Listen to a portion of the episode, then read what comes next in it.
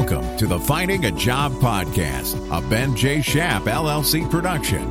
In this podcast, we share the stories of world-class business leaders as they discuss their professional journeys, job search strategies, and tactics that have led them to career success. If you're looking to find a fulfilling, well-paying career path, this podcast will unearth the tools and tips you need to expedite your learning curve and avoid common roadblocks that face people entering the working world. Now here's the host of the Finding a Job podcast, Jacob Billings. Welcome to the Finding a Job podcast. I'm your host, Jacob Billings. Joining us today is Richard Blayney, a marketing student currently coming up to his third year at Queen Mary University London. His main area of interest is sales, specifically in the sports industry. He is also working on becoming a professional golfer, which is another potential career aspiration. So it's great to have you on the podcast today, Richard. Thanks very much. Thank you for having me. I'm glad to be here. Yeah, so the contrast between working in sales and then potentially becoming a professional golfer is pretty drastic. Can you talk more to that? It is, yeah. I mean, I personally don't see a conflict for both of them because I think the two of them could potentially go hand in hand. I've worked on becoming a golfer since I was younger, but I always knew that I needed to have something else to fall back on. So rather than putting all my eggs in one basket when I was younger, you know, I decided to go to university, study marketing, try and look at a different area of interest. And then sales came about in the middle of my degree because I took a sales course and realized that sales is definitely more for me than marketing is. And so the first golf would come first in terms of aspiration. And when I've graduated, I plan on putting all of my effort into that for the next two or three years afterwards. But then if that doesn't come together, then sales would definitely be the next best thing and potentially to merge the two as well. Interesting. Do you feel that there's a way to combine sales and golf into the same thing? You mentioned how sports industry is where you see yourself going as a potential career path. Yeah, well, I think for sure, because you look at, even if it's not playing within golf, the opportunities are endless in terms of sponsorships and the amount of tournaments there are. There's always room for sales in, well, not just in golf, but, you know, as I mentioned, in the sports industry in general, whether it comes to looking at trying to market up and coming players and trying to get them sort of agent style or coaching, anything. So, yeah, I definitely think that it could be applicable. So the first thing that I ask my guests is, what are the career paths you were considering? To me, it sounds like sports industry is where you want to head, regardless of whether that's you being the actual golfer or you being in some sort of sales thing, like you said, correct? Yeah, that's right. Cool. Could you expand a little bit more about that? Are you going to do some professional golf, see how good you can get within the space of a year? And then, you know, depending on that, decide, okay, I'm going to go into sales, or okay, I'm actually really good at this, I'm going to continue. Yeah, that's exactly right. So I'm going to give, after I graduate, when I have time to fully focus on golf and be back with my coach and playing every day, I'm going to give myself a two-year time period. I've got a coach that I've worked with before, and I've already told him about what I'd like to do, and he says that we can definitely look at making it work. So I'm going to give myself a two-year time period after I graduate where it's just all in on golf, playing every day, looking at video, you know, just trying to get myself to the highest possible level. And after two years, you know, I'll be sort of twenty-two, twenty-three. That'll definitely be a realistic junction in terms of how far have I progressed? Am I in the position where I can go on to pursue this? Or no, realistically, I've given it my best shot. It's not going to work. Then I would love to pursue sales. And the beauty of it is for me is that as much as being a professional golfer is the dream, sales is something I'd love to do as well. And for sure, as I kind of alluded to earlier, even if I couldn't play golf, I would definitely look at going into sales in that industry. So yeah, that's the plan that I've got at the moment. Why sales? Sales, because it plays to my natural abilities. Everything about it, whether it comes to the competitiveness of sales, the fact that it's all about, you know, the more yield you bring, the higher your commission is. I'm a very competitive person. I've always loved sports. And actually, as my first ever sales professor summed it up quite well, that the reason he was looking to be a professional American football player. And he said that the reason he chose sales is because it was the industry that was most like being a professional athlete. You know, it's highly competitive, it's dog eat dog, it's cutthroat. And that kind of environment suits me down to the ground. It's it's what I'm good at. It's what I enjoy. And I also love traveling, meeting people, basically everything that I enjoy in life ticks all of the boxes for what would be encompassed in a, in a sales career. So that's the main reason. Yeah, it's interesting to hear you say that sales is like being an athlete. And, you know, obviously, regardless of whether you become an athlete or not, it's still an interesting comparison. And then my follow-up question to that is, regardless of whether you're an athlete or not in the end, why do you feel that the sports industry is a fit for you? Just because I think that in life, you really have to do something that you're passionate about and you enjoy. And I think that working within that industry is something that I know I could wake up every day and say, I know a lot about what I'm doing, I enjoy what I'm doing, and I'm passionate about what I'm doing. And all of those things combined will mean that ultimately I'll be better at what I'm doing. And I think that that's really important. I think so many people choose a career just because someone tells them to, or solely for money. And, you know, don't get me wrong, I'm I'm quite money motivated as well. And that's one of the things that attracts me to sales. But ultimately, it's that passion and loving the area that you're in that's going to get you far, because you'll stand out from everyone around you if you're really wholeheartedly doing what you like with a lot of passion, I think. Yeah, like I said, again, regardless of whether you being an athlete or you being in sales, you being in the sports industry is where you want to head. So what are you doing to get experience for that? You mentioned that after you graduate, you will pursue golf, but I'm also interested in the sales side of things. Have you done any sales experience? And if not, what are you doing to prep? Yeah, well, so there's a few things. So this summer, I'm looking at doing a sales internship either in London or in, in Budapest in Hungary. I'm half Hungarian, so I've got a base there as well. But also, I've got a contact that's in the marketing department at Virgin.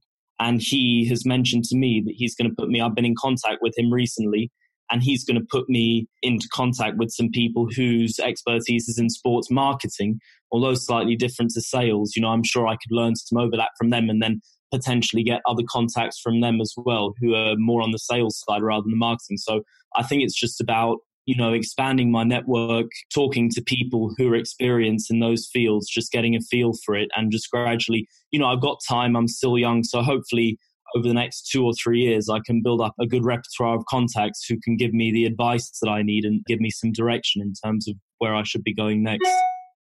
Fair enough. Would you say it is just a case of brute force and that it's literally just going to be you doing as many internships as possible? Would you say it's that perspective of kind of force, or is it the other perspective where everything is planned, things are starting to come to you? Obviously, you're twenty years old, so I don't expect you to have, you know, all the answers, but I'm just curious.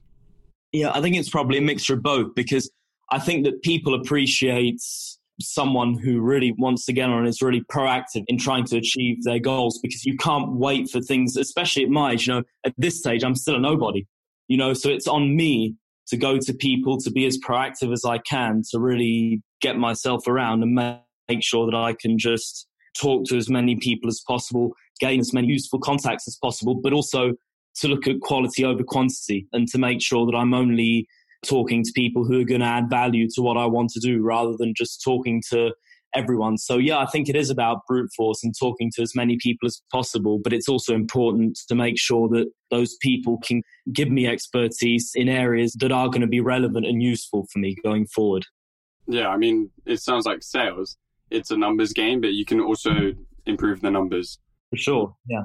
Again, just to give some context, after you've done a year of practicing golf for a year after you've graduated. So what are you going to do then? Obviously, you said talk to your coach. What does networking look like for someone who wants to get into the sports industry?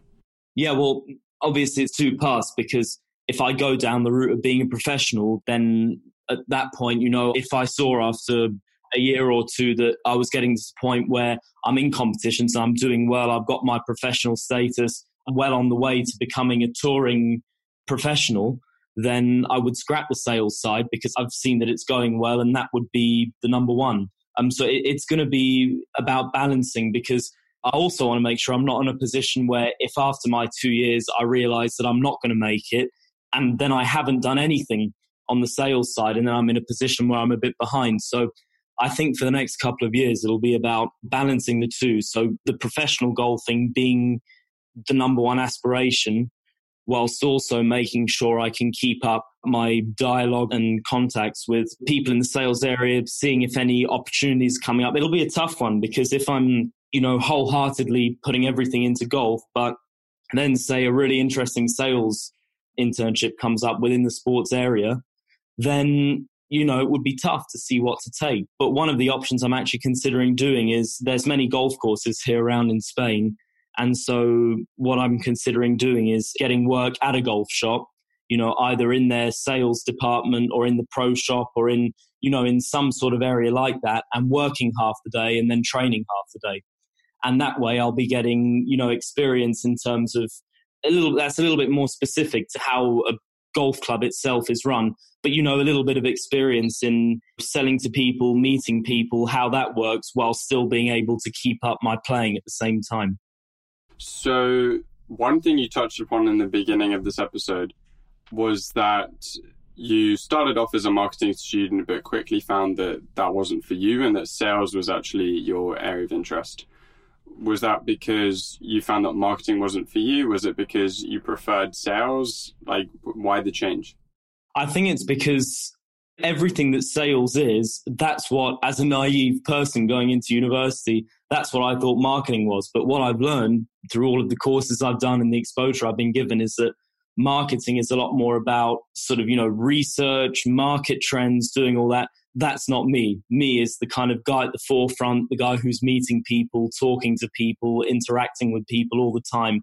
You know, I don't want to be someone in the background who's doing all of the market research. I want to be the person that's frontline, really selling the product, really getting over to the customer, having lots of interactions. So that's what caused the change, just realizing that sales is a lot more for me than marketing is. And it took a couple of years at university to realize that. Interesting. So we know each other outside of this podcast. And the way that I saw that you got into sales was because you did a sales course. We would talk about marketing outside of that because we met each other in the same marketing course. Yeah. But what was it about that professor and what he taught that inspired you to go into sales? Because we talked about this before, and I think it gives a lot of value to the audience. Yeah, well, I think just the fact that his message really resonated with me. He was a really real life guy. He had a lot of experience in sales. So he came across almost more as a, it's just rather than a professor, just a person who's had loads of experience and who was passing his message on to us. And many of the things, even outside of sales, for example, his message constantly that you got to be passionate about what you do. You know, the attitude is so important, enthusiasm in order to go forward in life. I think all of those things together with the fact that I found the everyday life of a salesman pretty much exactly to a T what I want to do, that that message as a whole just really resonated with me. And so it was a combination of how he delivered the message. You know, he was enthusiastic, just a good-hearted guy, but I also really found myself interested in the message that he was giving and the information that he was conveying about what it takes to be good at sales and how those skills slightly differed from marketing. And I found myself fitting more into that sales arena than than I do into marketing. Fair enough. I think what you're getting at is that he really hit home on the importance of belief and, you know, faith about whatever it is that you're going to do. Yeah, one area that I think some people sell themselves short on to kind of come off of that point is belief in yourself, because I know so many people who, you know, are immensely talented, who are really good at what they do, really, you know, get good grades and things, but they think they have to settle. They don't think it's possible to get to the top and everything. And, you know, everyone who's at the top is there for a reason, but they're also there because they believe they could be there. And that's true whether you look at athletes, people who are in top businesses, top positions, they all had that belief. And in sports, competitiveness comes into it as well. But ultimately, that belief, and couple that with the passion, And I think it's a very difficult combination to stop, because you'll encounter lots of people who are very, very talented and very smart, but do they all have the same drive, passion and determination? The answer is no, a lot of them don't, because they don't have that one hundred percent faith and belief in themselves. So I think that's really a determining factor that can push someone to make them stand out from the crowd. I'm going to put you on the spot here. How do you cultivate belief in yourself?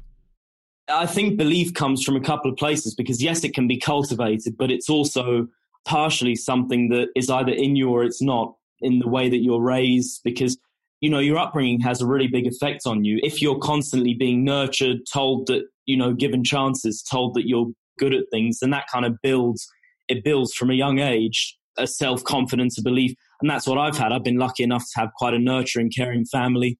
And, you know, from a young age, they've supported me, given me opportunities to pursue what I'm good at. And seeing that, I think growing up has given me confidence to the point where now I can be focused, know, you know, have a, and there's a difference between cockiness and arrogance.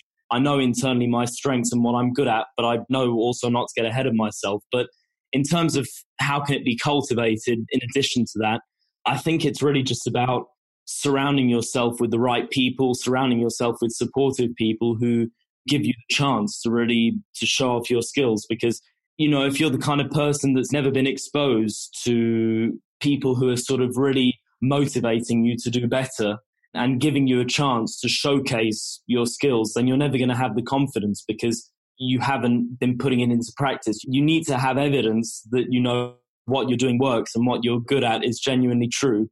And you never quite have the one hundred percent confidence if you don't have the chance to put it into practice. So I think it's really important to gain that kind of exposure. With this professor, was there anything in particular that he said or did that you can specifically recall him saying or doing?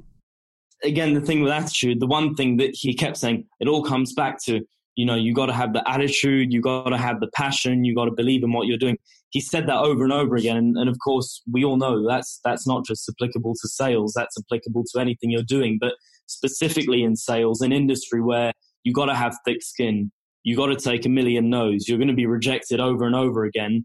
That belief drives you, because if you don't have that belief in sales at the beginning, what do you have? Because if taking lots of no's from people at the beginning hurts, then sales or that type of competitive industry isn't for you, because it's something where it takes a long time before you can build up a repertoire, build up connections, have people trust you and believe in you. So it's that, just about having a thick skin, uh, being resilient, being able to get back up when you're knocked down. And that all comes from, at the end of the day, having that belief in yourself.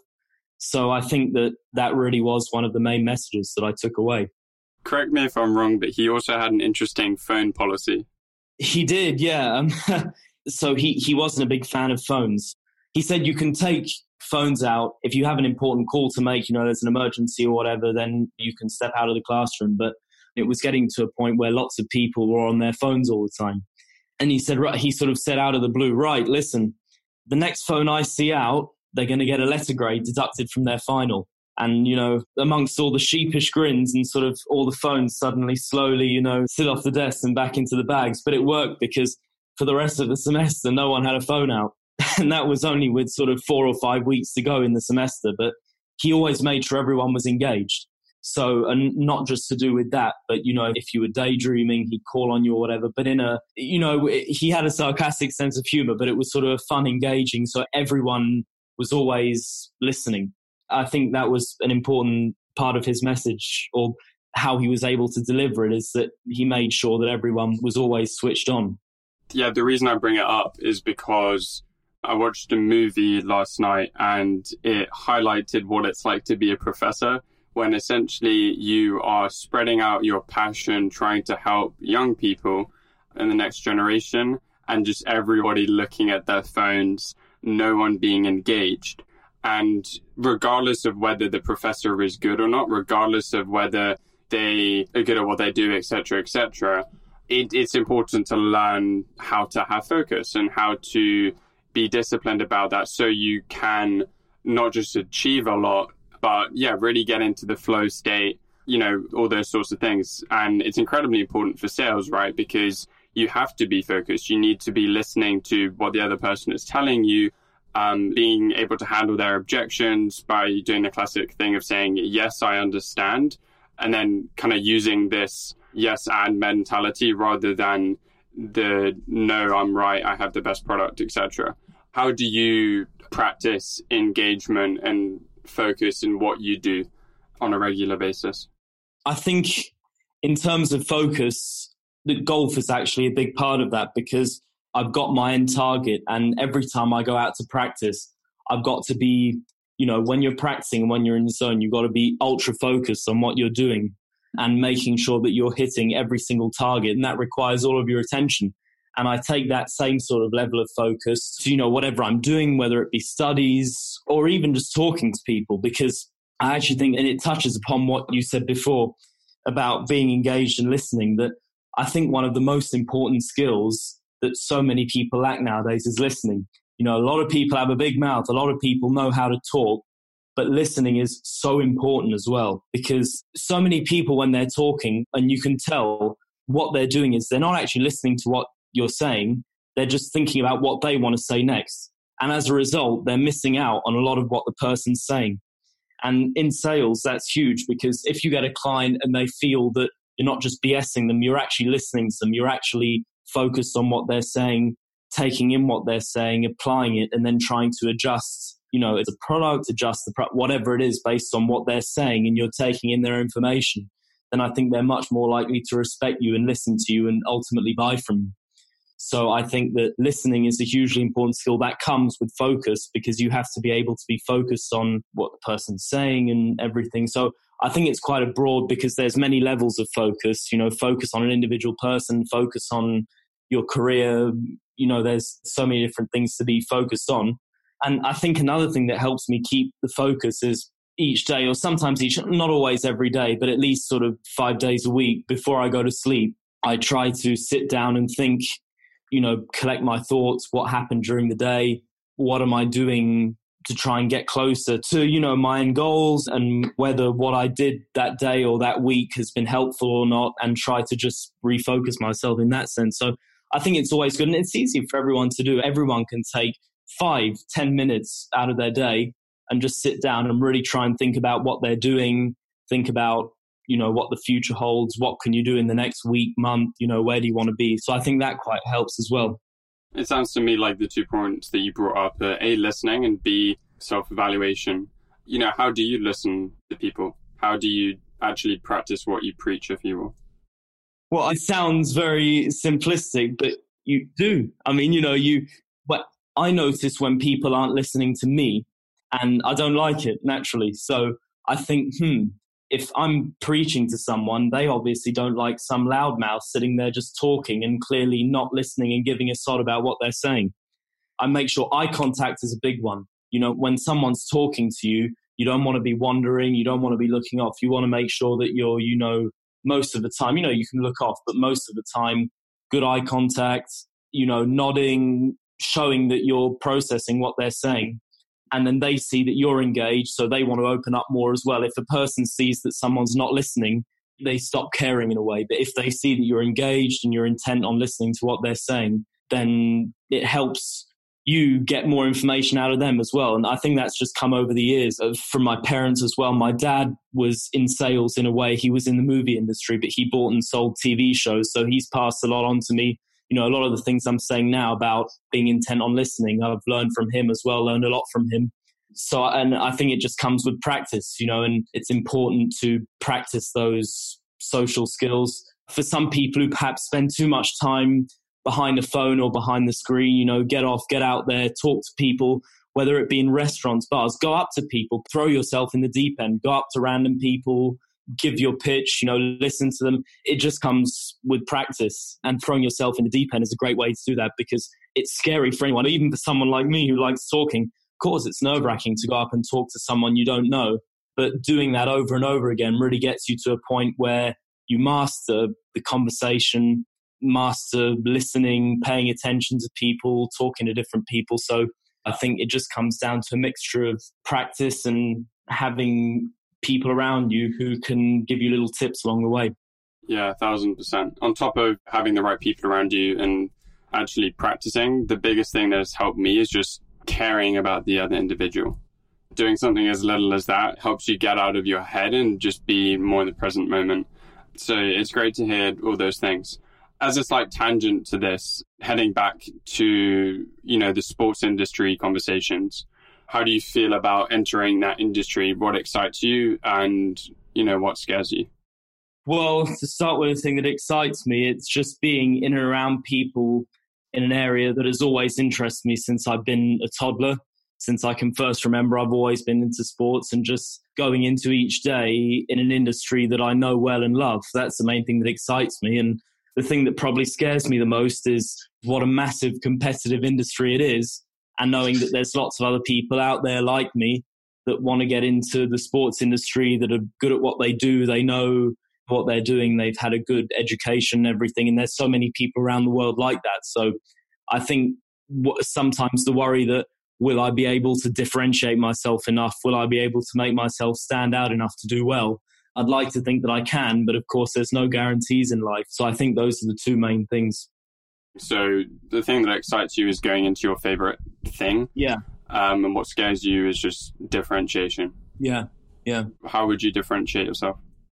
I think by making sure that I focus on doing all the small things correctly. And what I mean by that is, you go for an interview, you go for, you know, anything to meet people, turn up five minutes early, dress the part, be eloquent in your speaking, firm handshake, good eye contact, all those basic things nailed. Because, you know, I've talked to a few different people who work in terms of hiring people and know that quite well. And they say it's incredible the amount of applicants we have come in nowadays that are well-dressed, but they don't make eye contact. They have a weak handshake, they come dressed poorly, they come late, et cetera, et cetera. So I think it's about nailing down all those basics, making yourself a really impressive candidate and coupling that with having the grades, having the experience, et cetera. Because at the end of the day, an employer hires people, not a diploma. So if they have a person who's extremely decorated and comes in that looks like a slob, can't talk and has no social skills, there's no way in hell they're going to get the job. And so I really think it's about making sure all of those details are nailed down and that you got it down to a T.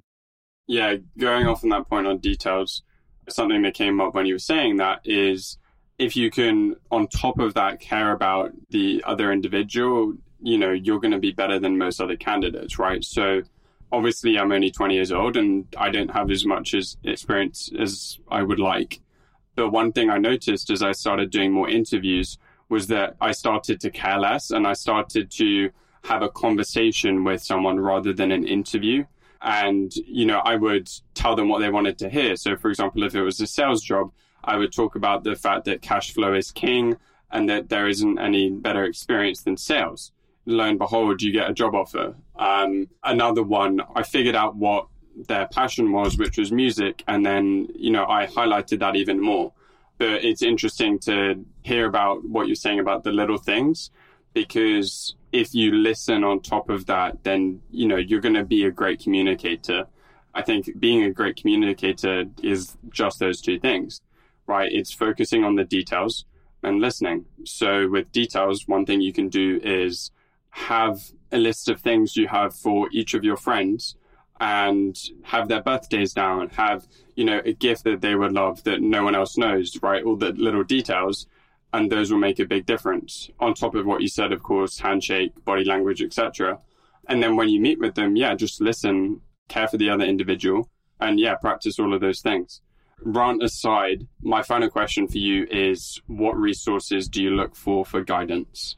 You mentioned people as one. I think every single person who's been on this podcast has mentioned people. What's another thing? Another thing in addition to people, I'd say, is just, you know, obviously we've got a great thing called the internet that's got a plethora of resources on it. So I think... Yeah, that's the second one that people bring up. Because online is so vast and you've got so many sources that you can look up. I'd say a third that perhaps a lot of people miss out on is books as well, because there's, you know, in my room, I have a whole stack of books from... whether it's professional athletes to Richard Branson, to all these people, and all of them that I've read probably have contributed a little bit you know, they're all kind of to do with what I'm interested in, business, sales, sports, but all of them, I've probably taken small messages out of each one that add up to a big whole in addition to everything. So I think reading is also something that can help a lot. And I think another thing that people miss out on, going back to looking at resources in terms of people, is it's not just the big fishes of the world that you want to talk to. It's all well and good me having a contact at Virgin and, and everything and thinking that they're the only people to go to. But your family and friends can also contribute massively as well. And I think it's something that's overlooked because, for example, you know, my dad growing up has taught me about all of those small things. That was all him, you know, in terms of how to approach an interview, how to make other people feel valued and welcome in any given situation. And that all came from my dad, who's someone who left school at fourteen. So there's always different lessons that you can learn from people, whether it be family and friends, if you take the time to sit down, listen to them, uh, really engage with them. Because even though they're things that may not directly relate to your career, your industry, your job, they still might be things that are useful for life in general. So I think outside of that, as I said, books is another great way to gain information and really, you know, in a way, it's probably better for your mind than the internet, because when you sit down and take the time to read through a book, and it's not like looking at a video or something that's quick, you know, you need to sit down, process, gives you more understanding as well than if you just look at a YouTube video or, or read a brief article, you know. So I think I think that's quite important as well. Yeah, and with books, there's obviously more of a vetting process than you just uploading a video on YouTube, right? We live in an age where there's just so much content. So one of the things that I, you know, preach to people is just listen to the people who have actually done what you want to do rather than the people who just study it. Yeah. You, we've always had those conversations, haven't we? Oh, yeah. Find a model that works, copy it, you know, take information from people who have done what you want to do, know what they're doing, and then try and some form repeat it. So, yeah. Yeah. I mean, you really don't need to reinvent the wheel. And a big, uh, you know, a controversial but good example of this that might piss some people off is, you know, look at Kylie Jenner, someone who seemingly has no knowledge, but just goes to all the respective experts in various specializations, and she, lo and behold, has a billion dollar company. Now, of course, part of that is because she has so much attention, right? But the thing that I find interesting with that case study is she didn't look up videos on how to do Facebook ads and spend a year trying to become an expert in Facebook ads, right? Yeah. Anything that you want to become an expert in is going to take you, you know, potentially decades. Right. And obviously you want to listen to the people who have actually done it because, as you said about details, they understand the nuances. And so when you said all those things about resources, that came to mind. But there you have it, everyone. Richard Blayney, the man who isn't sure whether he wants to go into sales or become a golfer, but regardless, be in the sports industry. A lot of interesting takeaways from that episode about belief and confidence and listening to people, all sorts. Do you have any final words? Yeah, I think one sort of statement that sums up my view on life and career and everything, you know, it's a saying that I've heard ever since I was young, that hard work beats talent when talent fails to work hard. I guess to sum up in a whole, what I think that philosophy means is that, you know, there'll be in your life as you're going through your career, there'll be a ton of people, waves of people who are talented and who have great grades and who have come from privileged backgrounds and everything. But if you really put your head down, get your hands dirty and really show to people that you're willing to outwork everyone, to do the little things well, to do all that dirty work, you can beat someone who has immense natural talent. And, and a great example of that in real life, if we look at sports, is football. You know, perhaps the two greatest footballers alive, Lionel Messi and Cristiano Ronaldo. Well, Lionel Messi was lucky enough to grow up immensely talented since he was a youngster. He had the skills. He was just an absolute natural-born talent. But Cristiano Ronaldo wasn't. And he had to work every single day for hours, perfecting his craft, honing his craft, you know, ridiculous amounts, more than anyone else is willing to work. And he's got to that top level. He's got to that level with Messi. Perhaps some would even argue exceeded it. It's always a controversial topic. It's like the Michael Jordan, LeBron James thing. But yeah, I just think that if you believe in yourself and you're really willing to have the determination and you're willing to make the sacrifices. And that's what separates great people from all the rest, is they're willing to put in that extra sacrifice, the extra hours that most people aren't. And so if you feel that, you know, you're not a straight A student, you're not at the top, you're not naturally gifted, it doesn't have to mean anything. It means you just got to put in the hours, you got to put in the work, show people that you're determined, and you'll surprise yourself and be able to reach great heights.